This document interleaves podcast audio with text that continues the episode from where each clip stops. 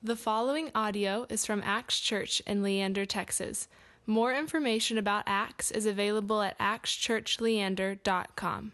Uh, so, as Gabe said, uh, I am Adam, and uh, I've been on staff here for about a year and a half now. For the last year, I was building what we call Acts Antioch, which is our evening service over in Cedar Park, and now I am called a, a resident church planter, which just means uh, I have more responsibilities. Usually, I'm usually I'm behind the keys and, and doing all sorts of things. Uh, and the last time I actually was was given a message, we were under a tree in a basketball court next to an elementary school. If you don't believe me, there's a picture out in the lobby. Uh, so it's pretty wild to think that just about six months ago we were still in an elementary school. We were still trying to figure things out, and, and now we're here. And, and it's amazing to see God's faithfulness in that. Um, and so this past year, uh, when we started this series, it was actually in January. We've been going through an entire year of the story. And so in, in the spring, we did the Old Testament, and in the fall, we're doing the New Testament. And so up to this point, we've been doing a lot of Jesus' life and ministry. Uh, and today, uh, what we saw is a little bit of transitionary time um, into what we're going to. And, and so today, we're exploring the idea of the transformative power of being a follower. The transformative power in being a follower. Uh, transformation in itself is a topic that is obsessed over in our culture. If you ever go into HEB or, or Target or Walmart and you are going up to checkout and you walk past the magazine rack, you see all of these different things that are claiming to transform you, things that, that are going to fix your life. And oftentimes it's in like three simple steps or 10 ways that you can be new now. Well, today we have an example. We have Esquire magazine here. And uh, this one, uh, just from a few months ago, it says at the top, things that make us better. And on here, there's a bunch of different uh, words that will make us better next to a very beautiful Charlize. But we have uh, being a good friend, having more stamina, love, science, my favorite, badassery. We have it right over there. Um, and then at the bottom, I had to, to crop out some of the other things that, you know, Esquire magazine would have that would make this message less PG 13. But you can only imagine what our culture deems important for transformation.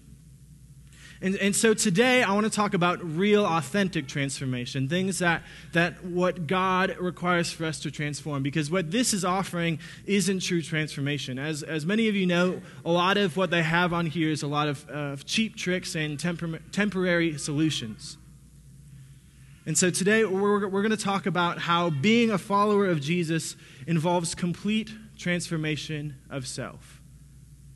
And that complete transformation can be seen in three steps. The first step is recognition, the second step is death, and the third step is a new life. So, being a, being a follower of Jesus involves complete transformation of self. So, we're going to start with that idea of recognition. So, up to this point, uh, we're in the, the Gospel of Matthew today. Um, and up to this point in Matthew, uh, Jesus has done a lot of public ministry, meaning that he's been uh, doing the Sermon on the Mount, which we talked about a few weeks ago, and, and he's been going out and he's been teaching about godly life and just general topics of just this is how to follow God. Um, but at, at, verse 21, the very start of today's passage, uh, there's the phrase, from this time. And, and this phrase marks the, the change in the content of what Jesus is talking about. So, up to this point, it was a lot about just general life, and he was talking to mass people. But from this time, changes the content. And so now Jesus is talking specifically to the disciples, and his content changes to topics of death, resurrection, and his role as Messiah. And so, uh, this is why in verse 22 and 23, we have Peter who's a little bit confused. And I mean, it's not uncommon for Peter to be confused. Uh, but uh, he's listening to Jesus talk about all these new topics, like, I'm going to go and die this significant death, and these things are going to happen to me. And I think uh, we have verse 22 and 23. Um, and, and Peter says, Far be it from you, Lord, this shall never happen to you. And, and so it's not uncommon for Peter to say this because he just spent the last few months following Jesus and learning all these great things about the kingdom of God. And, and Peter doesn't want Jesus to go anywhere. And I think we can relate to that, but, but Jesus responds, Get behind me, Satan, for you are a hindrance to me. For you're not setting your mind on the things of God, but the things of man. The, the term hindrance is also the little note there is, is saying that Jesus also called him a stumbling block, which is interesting because his name means rock. And so he is the stumbling block. And so it's his purpose to be that temptation to Jesus. But what Jesus is doing here is actually giving us that, that sample, that idea of recognition. Because what Jesus is recognizing here is that his purpose in life isn't just for him. And that Jesus isn't living for him. He's not living for his reputation. He's not living for just being famous on this earth, because at this time, this is probably the peak of his, of his ministry. But he's saying that he's living for something more than himself, he's living for his Father. And so when we recognize ourselves, when we're, when we're going through that recognition, we need to recognize what the world says of us. We need to recognize what God calls us to be. And we also recognize that what God calls us to be is probably not how we're living right now. And so, this process of recognition is also for us known as repentance. And that term, repentance, is, is something that is a hot button topic because oftentimes repentance has negative connotations because we think repentance means we did something bad, which is true. But oftentimes we get stuck in that and we don't see things through. Uh, this chart that we have up here is, is, something that I use to understand repentance. Now, I'm not going to go through the full thing, but you can see in the left column here, it talks about true repentance. And it's talking about how when we have true repentance, it's about how God is restoring us. It's about how our relationship with God is being renewed. And it's talking about how through true repentance, we are, we are becoming something more than ourselves, rather than this false repentance, which is, an, which is the right hand column. And it's talking all about our own self and, and uh, being stuck in our old ways. And so, through repentance and through recognition, we recognize that we are not living in the, the kingdom of the right column, but we're actually living in this, this left column, living in godly repentance. Because repentance isn't just about being apologetic. It's about restoring the relationship with God and living into what God has prepared for us, living beyond ourselves. Uh, Oswald Chambers uh, puts repentance like this He says, Jesus Christ can afford to be misunderstood, but we cannot. Our weakness lies in always wanting to vindicate ourselves. Now, what he's saying here is that Jesus, up to this point, hadn't really revealed to his disciples his true purpose in God. He hasn't revealed that idea uh, of the reason I'm here is so that I can die and so I can be made complete as a sacrifice. And so Jesus was able to, to take this away because Jesus was living the perfect life and he knew the whole plan. That's not our story. We're recognizing daily that our story is incomplete without Christ. And so a lot of times we, we like to cover things up with that magazine cover. We like to cover things up with these quick fixes. And we like to try to, to fit in this mold. And even when we don't, we cover that up. And we, we vindicate ourselves or we fool ourselves into thinking that, that who we are is good enough without God. But that's not true. And that's that whole idea of recognition. And so when, when God says deny yourself, it's not about letting go who you are. It's about denying yourself as being separate from Christ. Because when we see our true self in God, it's only natural to realize that what we cling to in this earth is not from God. And so when we recognize that what we cling to is not from God, the only natural progression from that is death.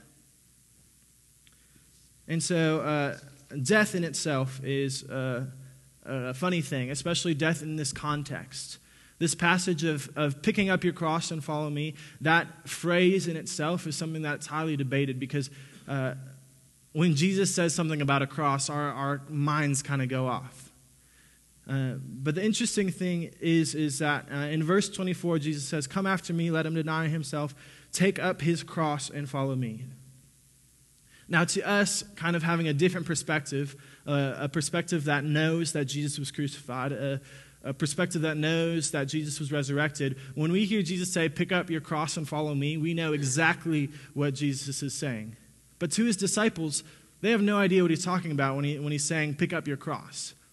To them, the, he is just mentioning this out of the blue, and they're like, What's going on? Um, and so there's actually some theologians, this, this guy named Regin Prenter, believe that the purpose of the cross of Christ, so the cross that Christ was actually crucified was on, was essentially identical with the cross that we are called to bear. And that we are supposed to live out the same suffering as Christ. But that doesn't really make sense in our world. And I don't think that's what Jesus is saying here. Because if we were called to live the same crucifixion of Christ, if we were called to literally pick up the cross and follow, follow Christ, that would glorify the cross, not God. That would glorify the cross and not the resurrection. And so I believe that Jesus meant something far deeper when, when he told his disciples to pick up their cross. Because in Jesus' day, the, the cross wasn't a symbol of, of sacrifice, it wasn't a symbol of resurrection, it was just a symbol of death. And so, what Jesus is telling them is that they needed to put death to their own plans and desires. They need to put to death these things that are separating themselves from God. And so, in, in verse 26, it says, For what will it profit a man if he gains the whole world and forfeits his soul? What shall a man give in return for his soul? And so this is saying when, when we don't put to death these desires, when we cling to our, our world, when we cling to the things that make us comfortable, what's the point? Because it's saying that this world has nothing to offer for us. And so Jesus isn't simply calling us to believe that he existed or even that he can save us, but he's calling us to commit our entire lives to him. He's calling us to trust in Him alone for our, our, salvation and to follow Him as one of His disciples. And this idea of committing our whole lives to Him, this idea of, following Him, is new life, whether you like it or not. When you, when you put to death something, obviously we're not physically dead, but what that brings is that new life component. And so, uh, just to recap a little bit, uh, we talked about that recognition of our true self, recognizing that who we are alone is nothing compared to who we are in Christ with God. And we talked about when we recognize that identity of being with God, we recognize that there are things in our life that need to go. We recognize that there is there's parts in our life that we need to put to death.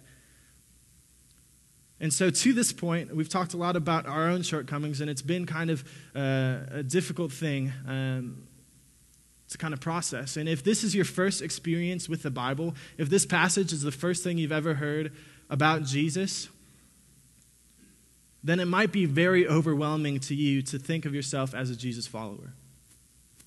Because at a glance, following Jesus means that you're going to have to work hard, that you're going to feel bad about yourself, and that you're going to have to kill off the things that you like to do. And at a glance, this is a, a frustrating and difficult topic. But this passage here, if you, if you look at it in context, is being told to the, the disciples after months of traveling with him and hearing his teachings. And the disciples knew firsthand that Jesus was the Son of God. They knew firsthand that, that Jesus was who he said he was, so much so that Peter was, was trying to get him to stick around. And it's, it's the truth in the fact that this process that Jesus has been leading his disciples upon had a purpose. Because Christ reveals himself to people gradually. And he lets them in light as they can bear it and, and as they can receive it. And then as they go on, then you're able to grasp these more complex ideas, these more complex requests. And so the disciples from this time knew all these things about Christ, uh, but they weren't able to even comprehend this. Like, even the disciples who, who knew who Jesus was, who understood exactly what he, he came to do, had seen the miracles, had been with them the whole time, still questioned the fact that Jesus wanted them to deny themselves. They still were wrestling with that idea. And so it's natural for us to understand that it's difficult for us to grasp that as well. And this is because new life is founded in belief first. New life is founded in belief first. And, and uh, I'm sure a popular passage that you guys know is John 3.16. It's probably the most well-known passage of all the Bible. And in John 3.16 it says, For God so loved the world that he gave his only son, that whoever believes in him should not perish but have eternal life. Something that you guys have all heard before. I can guarantee it. You see it at football games, you see it on billboards, you see it on tattoos. It's, it's something that we just kind of accept as a cultural fact. But then the thing that I want to uh, pull out here is, is that it says, For God so loved the world that he gave his only Son, that whoever believes in him should have eternal life. So loved that whoever believes. What it's saying is that being so loved by God transforms the way that you love. Being so loved by God transforms the way that you love. Because you can believe in, in God all you want. You can believe that uh, Jesus was the Son of God. You can, you can understand the factual elements of God. You can believe that the Bible is true. But if you can't accept the fact that you are loved by God, you won't fully grasp that faith. And this is something that, that kind of rings home for, for me personally. Uh, because when I was growing up, I grew up at a church up in Minnesota, and I was told all the time that Jesus loves me and that God loves me, uh, and that all these different things are, are founded in the fact that God loves me. This idea that God the Father has a, a desire to love me and have that personal relationship with me.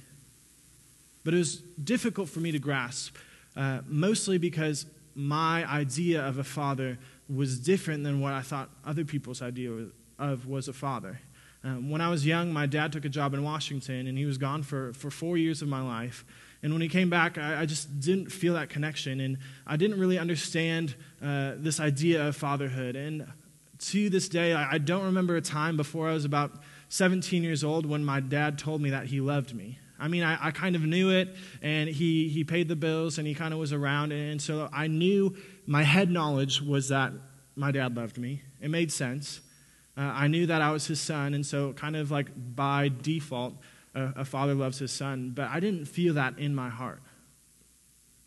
And so when I was trying to grasp this idea of God loving me, about, about God having this relationship with me, it didn't make sense.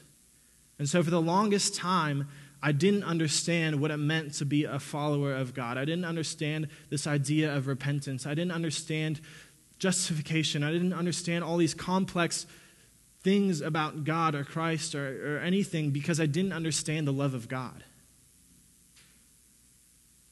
And it wasn't until I got that foundational aspect, until I was able to feel the love of God, until I was able to understand that the love of God had been there as long as I could remember and will be there until I don't remember anymore, that I'm able to understand my own faith.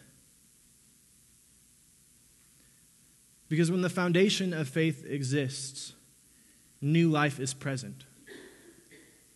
And the following of Jesus, when, when Jesus is saying, Follow me, that's just a natural progression of having that foundation in Christ.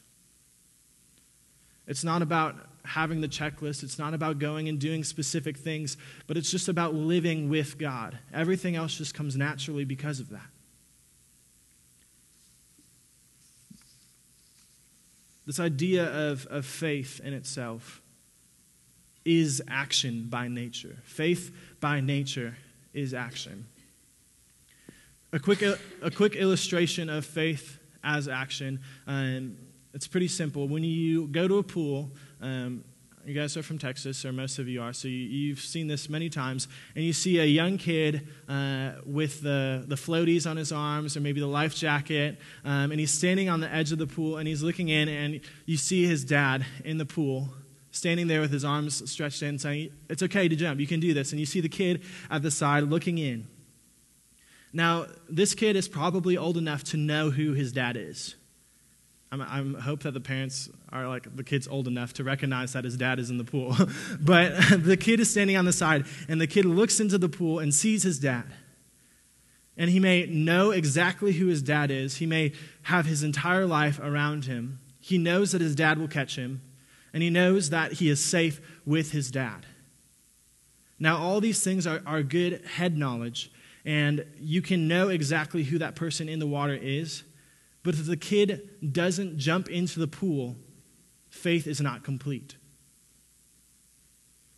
If he just decides to stand back and, not jump in, he does not have faith in his dad. And it's the same thing for us. When we, when we look at our, our Father, when we look at Jesus, and we say, Jesus, I know that you came. I know that you died. I know you rose again. I know these things. And God, I know that you created the universe, and I know that you sustain us, and I know that you are, are with us every day. But if you, if you just leave it at that, if you don't jump in, then faith is not complete. And so, what Jesus is saying in this passage is that being a follower of Him, following Jesus, is that complete transformation of self. Jesus is saying, For whoever would save his life will lose it, but whoever loses his life for my sake will find it. This poetic verse kind of flips that idea of saying, When you follow me, everything's going to change. You will find new life in me. You'll be transformed through me. My challenge for you today is to recognize that God is actively transforming your life. Because when you are experiencing the love of God, when you choose to jump in, nothing remains the same. One of my favorite authors, T.B. LaBerge, puts it like this To think that you can love God without being changed by Him is to think that you can jump into the ocean and not get wet. To really love Him, you must understand that your life is going to be wrecked by Him and built again into something beautiful and something lasting. You must understand that your life is going to be completely wrecked by Him, built again into something beautiful.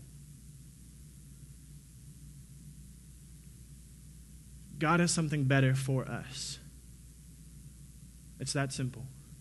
And that when we follow Jesus, when we allow for that death to, to happen, things are starting to change.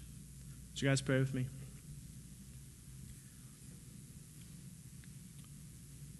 Lord God, we, we thank you for just revealing yourself to us. God, we know that you have the power to transform. God, we know that you have the power to, to hold us close. God, just give us the courage to jump in. Give us the courage to, to put faith into action. God, whatever that looks like, whether that action is, is opening a Bible, whether that action is finally talking to that person that you've put in our life, or whether that action is just being committed to you wholly. God, we thank you for, for giving us your Son as that prime example of transformation, that prime example of, of what it means to follow you. And God, we know that we'll never fully live up to that example, but God, just we're thankful that we don't have to and that we have a Savior who has come to rescue us so that our faith in you is made complete. God, help us to, to recognize that you are faithful and you are ever with us. It's in your Son's name we pray. Amen. Thank you for listening to this podcast from Acts Church in Leander, Texas. Feel free to share this message with others and stay connected with us at actschurchleander.com.